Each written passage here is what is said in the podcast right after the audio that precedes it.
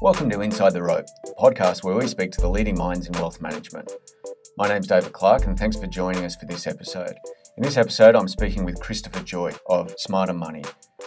Chris has been a widely regarded analyst, investor, and advisor to governments, banks, and investors alike. I think you'll really enjoy this podcast as we speak about his strategy that he manages for many of my clients, being enhanced cash, as well as the outlook for the Australian and international economies and some of the political risks um, and how they may play out.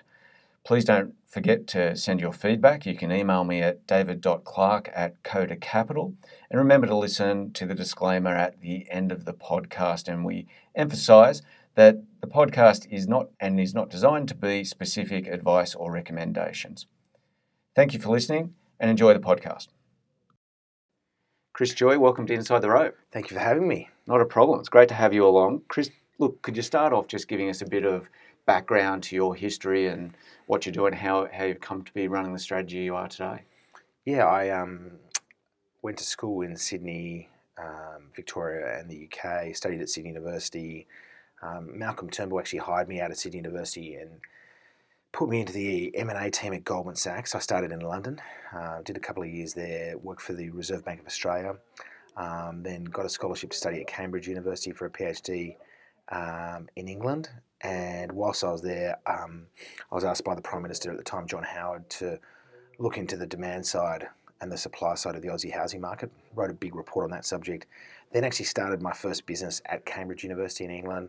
It was a funds management business um, focusing on um, what are known as asset-backed securities. Um, it's quite an innovative business. We had a very big patent portfolio, very IP intensive, um, and we also had a big team of PhDs.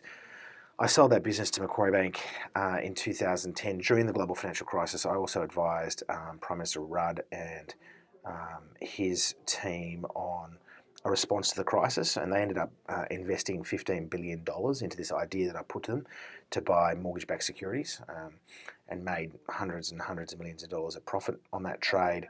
Um, I set up this business, Coolabah Capital, and uh, our retail brand Smarter Money Investments in 2011, and we run about three billion today. Um, we are a specialist uh, short-term fixed interest manager, offering a range of sort of cash plus one percent through to cash plus six percent strategies. Um, very similar to my first business in the sense highly analytical, very intellectual property intensive.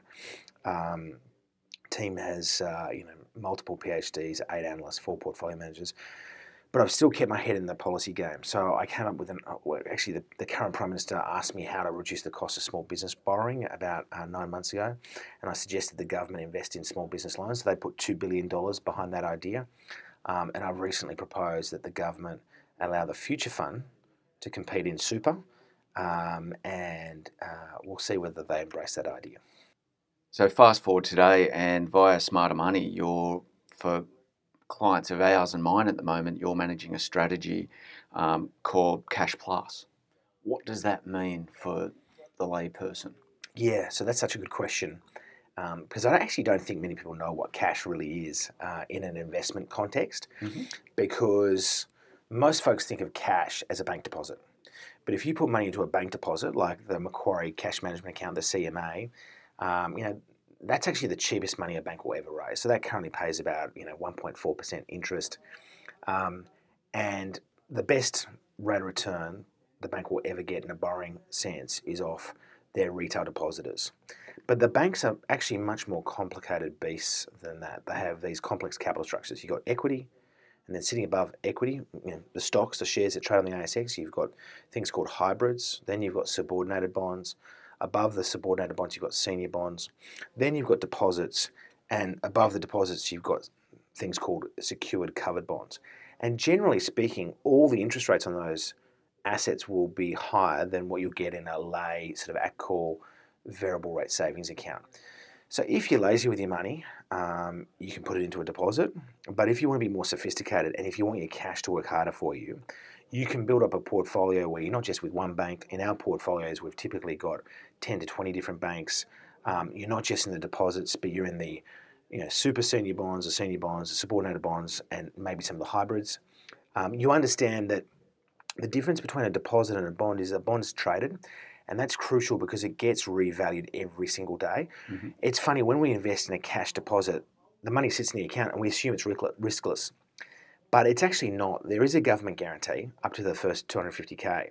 But for many of your clients, they've got a lot more cash than that. And above the 250k, they're taking pure bank risk. But they're not revaluing it. It's kind of like um, having a property. Uh, you own a home, you don't really see the value of that property trade every day until you actually sell it, and you can sometimes get a bit of a fright. And the same is technically true with deposits. It is possible that banks can go bust, bust, and and at various points in time, um, if we were to mark to market those deposits, their values would fluctuate quite widely. We own bonds that are safer than deposits, the the secured cover bonds. They pay better interest rates often than deposits, but their value will change every day. So the the quid pro quo is. Um, you know, you can go through periods where uh, you get that mark to market volatility, um, but over the medium term, you should do better by lending to banks across their capital structure than if you just restricted them to their, their pure at call cash. So it's about personal comfort and, and tolerance and, and sophistication. So in a practical sense, the you know at the moment, if you have your money at call at the bank, you might be getting that one and a half with a Macquarie CMA or similar. Um, but if you use a, an investment structure such as yours in enhanced cash, you can expect what type of return? Yeah, so the current weighted, weighted average interest rate on our bonds and our cash is about 3.5% right now. And our target return in this particular strategy, which we're talking about today, which is smarter money, higher income, is between 1.5 and 3% above the RBA cash rate. Mm-hmm. Right? So we're sort of targeting, you know, 3 to 4.5%. Um, and um, yeah, so that that dem- that current yield or that current weighted average interest rate of three and a half percent demonstrates that by diversifying across the capital structure and not just restricting yourselves to deposits, you're going to get those better returns. There is another way we can improve the return experience, um, and that's uh, a much more complex exercise, and it basically involves us hunting around for the best possible interest rates on these securities, and particularly looking for securities that are paying excess interest or what we call excess spread. So the, the analogy I like to use is you know, we all know that sometimes UBank will offer great specials, or an ING Direct might offer a great special, and you'll see it every so often. There'll be a you know 2.9% TD rate. Uh, UBank's wholly owned by NAB. It's NAB risk. We're all comfortable with NAB as a risk, um, so a lot of people will hit that rate, and they'll buy that 2.9%, say you know 12-month TD, and then when UBank gets sufficient money, they'll drop that rate. Now, if that term deposit was a bond, and you bought it at 2.9% and then you sold it a week later at, say, 2.5%, you'd actually get a capital gain. And you can augment your returns that way. So, we have a table in our presentations where we look at our last 2,300 bond sales, where we bought and sold, sold, the bond. The interest rates we've earned on average since uh, 2012 on those 2,300 bonds, which are basically A rated floating rate bank bonds, um, has been about 3.8% per annum right? So kind of similar to our current weighted average interest rate in the portfolio today. However, before fees, our total return has been about 8.5% per annum right? And that's because we've been very focused. What we do is we reevaluate every bond in the market every day, and we risk adjust it, and we're trying to figure out what is the right interest rate for this for CBA to pay us on this three-year floating rate security. It's kind of like what is the fair rate of interest that for UBank to pay us on that 12-month TD? The market interest rate might be two and a half. If you get 2.9, you grab it, and then ideally we sell it for two and a half, and that's where we really specialize. That's how we're going to augment those returns. We're not going to be right all the time. We'll go through periods where we think something's cheap, so we buy it at 2.9%, and then it jumps to 3.3%. So for us, actually, this happened in November, um, where we owned a bunch of cheap bonds and cash, and we thought returns were going to be great, but the interest rates jumped even further. So we actually bought more, and then what's happened is the market has normalized over December, January, and February. So in February, in the month to date, we're having um, thus far our best month ever in the last seven years, right? Because that 3.3 interest rate has dropped back down to 2.9 and it's now heading to 2.5 and we're basically starting to accrue significant capital gains. And the same thing happened in January. So that that often uh, materializes that, that shock that we saw in November when you've got a range of external events and markets are forced into a sort a, a somewhat more um, irrational state. So, how should clients think about the risk involved in this type of strategy? What, what are the type of downsides they could experience, and or I guess historically, what have been, you know, a monthly or quarterly poor performance, for instance? What Yeah. should what should they be prepared to endure? Yeah, so I, I kind of take it a step back and I think about it from first principles from a portfolio construction perspective. And we find that a lot of our clients will have pure cash, so they'll have some deposits and then they'll have some cash plus, as we've described, because they know that through the cycle over a 12 to 24 month basis, certainly over a, you know, a, a medium term holding horizon, there's a very, very high probability you're going to beat cash. Um, and certainly, like on a rolling 12 month basis, um, our worst ever experience after fees is still around cash, right?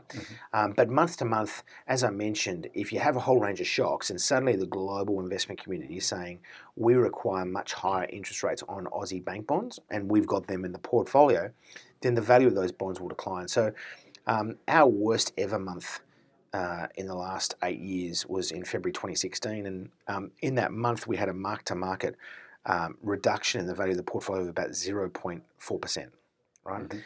But in the next 12 months, we had our best 12 months ever. And we actually, so what happened? Same, exactly the same scenario as we saw in November. Uh, in February, it was actually the world was concerned that Deutsche Bank was going to fail. And you know, Chinese equities had fallen 50%. The price of iron ore had plummeted. The uh, price of oil- oil had plummeted. And global investors were, like us, were demanding that the banks pay crazy high interest rates on their bonds. So we bought as many as we could, but at the same time, the mark to market value of those bonds actually fell in the month a little bit. Um, but that then uh, embedded in the portfolio these ultra high interest rates, which as they normalised over the next 12 months, gave us sensational returns. And, and we've seen a replay of that in uh, to, to a certain extent, and, and not as severe in 2018, where generally uh, spreads or the interest rates required of banks have been increasing, in a lot of cases irrationally. So, what's actually interesting, I mean, I love talking about this, is if you look at something like the four major banks, in 2007, the four major banks, their equity capital ratios were about 5%. Um, and they were leveraged uh, much, much higher than they are today. So the equity capital ratios today for the four major banks are all around 11%. So you had a huge deleveraging, and that's very good for depositors and very good for bondholders because you're reducing the risk of those businesses. And that has forced the four major banks' returns on equity to decline. That's bad for shareholders, but great for bondholders, right? And the Royal Commission is interesting in this context as well because the Royal Commission is, again, terrible for shareholders because all the banks are becoming very risk averse. They're going to have much lower growth. They're getting out of all their non core businesses, so wealth, advice, insurance, their offshore operations they're selling. And they're just focusing on a very simple utility like core activity, which is savings and loans. So we, we forecast in 2015, um, you know, CBA was trading at three times book value. And I wrote in the AFR, I, am an AFR col- columnist, just as an aside, um, I wrote in the AFR that CBA's 18% return on equity would converge towards its cost of equity. And its cost of equity is around 11, 12%. CBA reported yesterday that 18% ROE has now fallen to below 14%. And you're seeing that, and what that means is as the return on equity converges to the cost of equity, the bank needs to trade near book value. So you've seen the price to book value ratio fall from three times to now one to one and a half times for all four major banks. Again, all bad for equity, but all good for debt and all good for depositors. Because for a creditor, if I own CBA senior bonds, which I do, um, my, my worst case scenario is that the bank blows up. I don't care about the upside, I just worry about the downside. Mhm. So, to answer your question, that was a bit of a long winded response. Um, mark to market volatility is the risk. Uh, the risk is not particularly great um, compared to any other asset class, but you can have a negative month, and we've had negative months in the past. Um, but we tend to um, experience periods of abnormally high returns following those shocks. Chris, lots of our clients will not have held fixed interest in the past. Many of them will have a portfolio of Australian equities and some properties, and in the past, the dividend stream off those equities off the banks or blue chip Australians has been sufficient for them. And when you know, often when we raise fixed interest or enhance cash and strategies like yours to add a bit of balance and diversification of the portfolio, we, we get met with a little bit of resistance. What would be your answer to those people as to why they shouldn't hold just or just rely on dividend streams from uh, blue chip equities? And Well- why you want some fixed interest exposure? Yeah, I come back to the capital structure, and if you own equities, you're at the bottom of the capital structure. If you own their bonds and deposits, you're at the top of the capital structure. And if we think about what happened in the global financial crisis, um, I can actually tell you the statistics, but the four major banks' share prices they fell sixty percent. So you might be getting a you know uh, unfranked dividend yield off the four majors of you know, seven or eight percent. With franking, it could be substantially higher than that. Um, but if you're treating that as your cash allocation, and then in a short period of time, 60% of that money evaporates, is that going to make a significant difference um, to your income earning expectations and uh, the destruction of capital? Will that change your way of life? And it could, because a lot of people use cash as an insurance, they use it for liquidity. Um, and I don't think that's a good approximation for a defensive experience. If you move one step up the capital structure into hybrids, um, you know, we uh, in our smarter money higher income strategy, we have a very small allocation to hybrids of around 10% of the portfolio. Um, the hybrid market fell uh, less than half um, what the equity experienced in the global financial crisis. So the peak to trough fall was about 25% versus 60% for the equity. So the hybrids are paying you today uh, fully franked yields of 5 to 6%, good yields, but they're protecting you significantly on the downside vis a vis the ordinary shares. But it's still not cash, right? When you start moving into the senior bonds, I actually did this analysis yesterday for a client, um, and in the global financial crisis, um, Australian investment grade senior ranking floating rate notes never had a rolling uh, negative return on a um, on a uh, 12 month basis. So the rolling uh, 12 month returns were all always every single day through the global financial crisis above circa 1.5%. You can have that negative month if interest rates jump up and you get that mark to market hit. But um, you know, whereas in equities you were down 50 to 60%, in the senior bonds you had no negative return. In the hybrids you did have a negative return. So it's about your risk tolerance. If you're if you're um, uh, you know happy having a capital base that can be decimated and is subject to an enormous amount of volatility, that's fine. Then you want to load up on equities. And a lot of folks believe that if you're under the age of 30 and you've got long term life expectancy, uh, then you can take a huge amount of equity risk. But for folks who are retiring and who do not want the brain damage associated with equity volatility and who want income stability and security, then you must move up the capital structure. And I personally think it's a big, big mistake um, to assume that cash, sorry, to assume that equities are a surrogate for cash. Sure. Um, so, Chris, given that, can you give us a bit of a summary of your outlook for um, you know, the, the Australian economy and the international economy and what investors are going to be faced with over the next quarter and year? Yeah, we're pretty sanguine. Uh, we've been consistently sanguine actually for the last five years. So what I find interesting is you always see doomsayers, and there will always always be you know folks who are particularly economists in search of a headline who have these cataclysmic forecasts. I remember the global head of strategy. I think it was at um, RBS uh, a couple of years ago. Um, had this report entitled "Sell Everything," and it proved to be the worst. I think it was at the end of 2016 and you know equity markets and all asset classes you know, proceeded to boom over 2017, and that would have been a bad decision at that time. Um, we were very in 2018.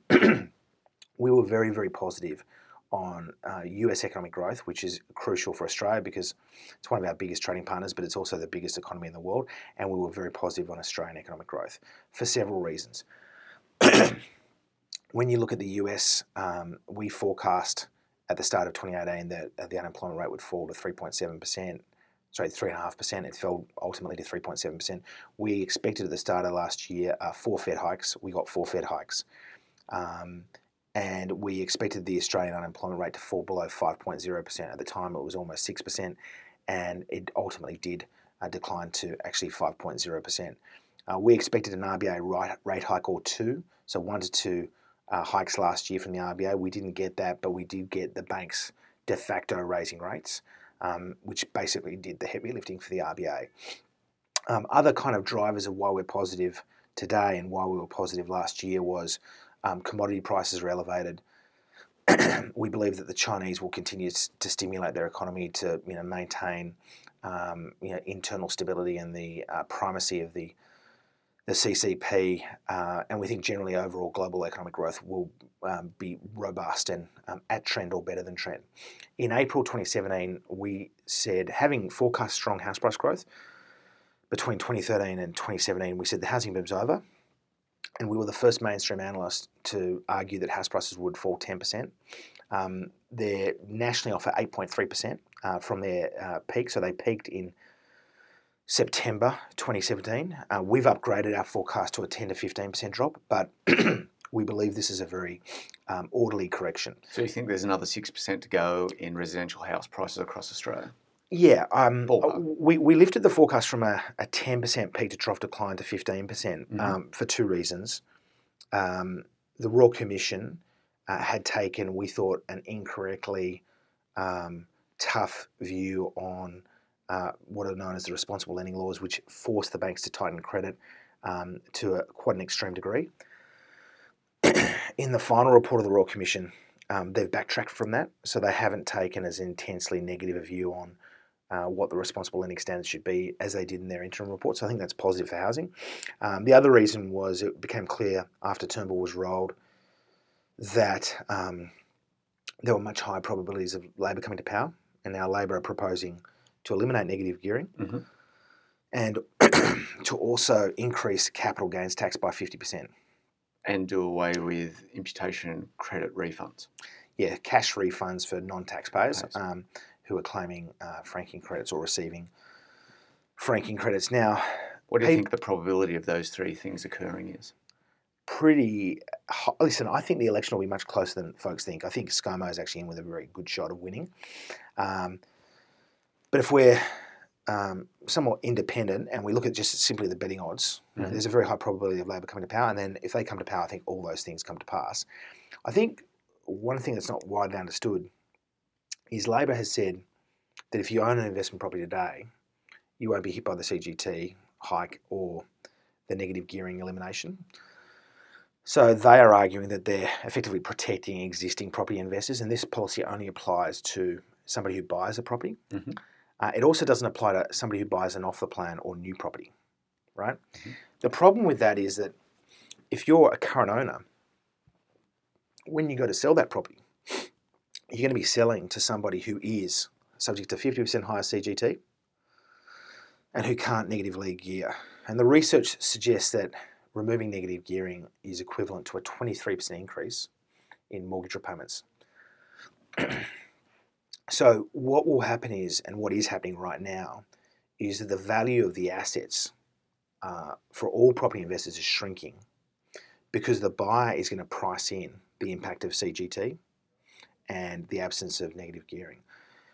That also applies to the person buying a new investment property. So you don't think you're immune from the effects of this policy. That's why we went from a, a 10% drawdown to a 15% drawdown. Um, so we're, we're 8.3% down so far. I think we, we kind of move towards 10 to 15%. Um, I think it's likely Labor comes to power, but I think it's it's going to be close, and I think ScoMo's in with a decent shot. Um, in terms of the Aussie economy and the global economy, again, we're positive definitely for the next quarter and the next 12 months. Um, we're assuming Trump does a deal with Xi on trade. We've argued consistently we think trade will get resolved. Now, uh, it was all looking fine and dandy until last night. Trump said there might be a delay, um, so we'll see what transpires there. We assume that Brexit is resolved on a benign basis. So if we can deal with Brexit and we can deal with trade, then the global economy has a very good chance of um, performing robustly. The price of iron ore is around $80 US. Very important for Australia as one of our biggest exports, and the federal budget is basically in balance. So we are no longer running large budget deficits, which is quite incredible. We're one of the few OECD, OECD countries in the world that is moving into surplus. Um, so we've got tons of fiscal policy ammunition. The RBA can cut the cash rate if it needs to, um, and I think growth will be around trend. Um, the only the only the risk to the, our central case is some crazy stuff that happens offshore, like Trump blows up, or you know, something kiboshes the Chinese and or US economies. The second risk is um, that for whatever reason, I don't think this will happen, but the housing market um, correction becomes disorderly. Mm-hmm. Excellent, Christopher. Look, really thank you, thank you, and appreciate you for joining us today. Thanks for joining us in Inside the Rope. Thank you.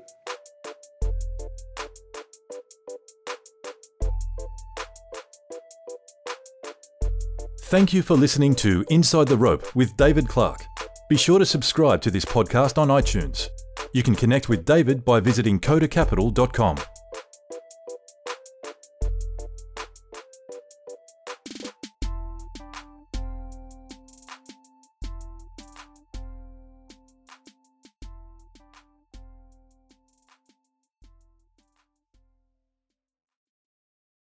Any views expressed in this recording represent the personal opinions of the speaker and do not represent the view of any other party. If this recording contains reference to any financial products, that reference does not constitute advice or recommendation and may not be relied upon. Listeners in Australia are encouraged to visit www.moneysmart.gov.au to obtain information regarding financial advice and investments.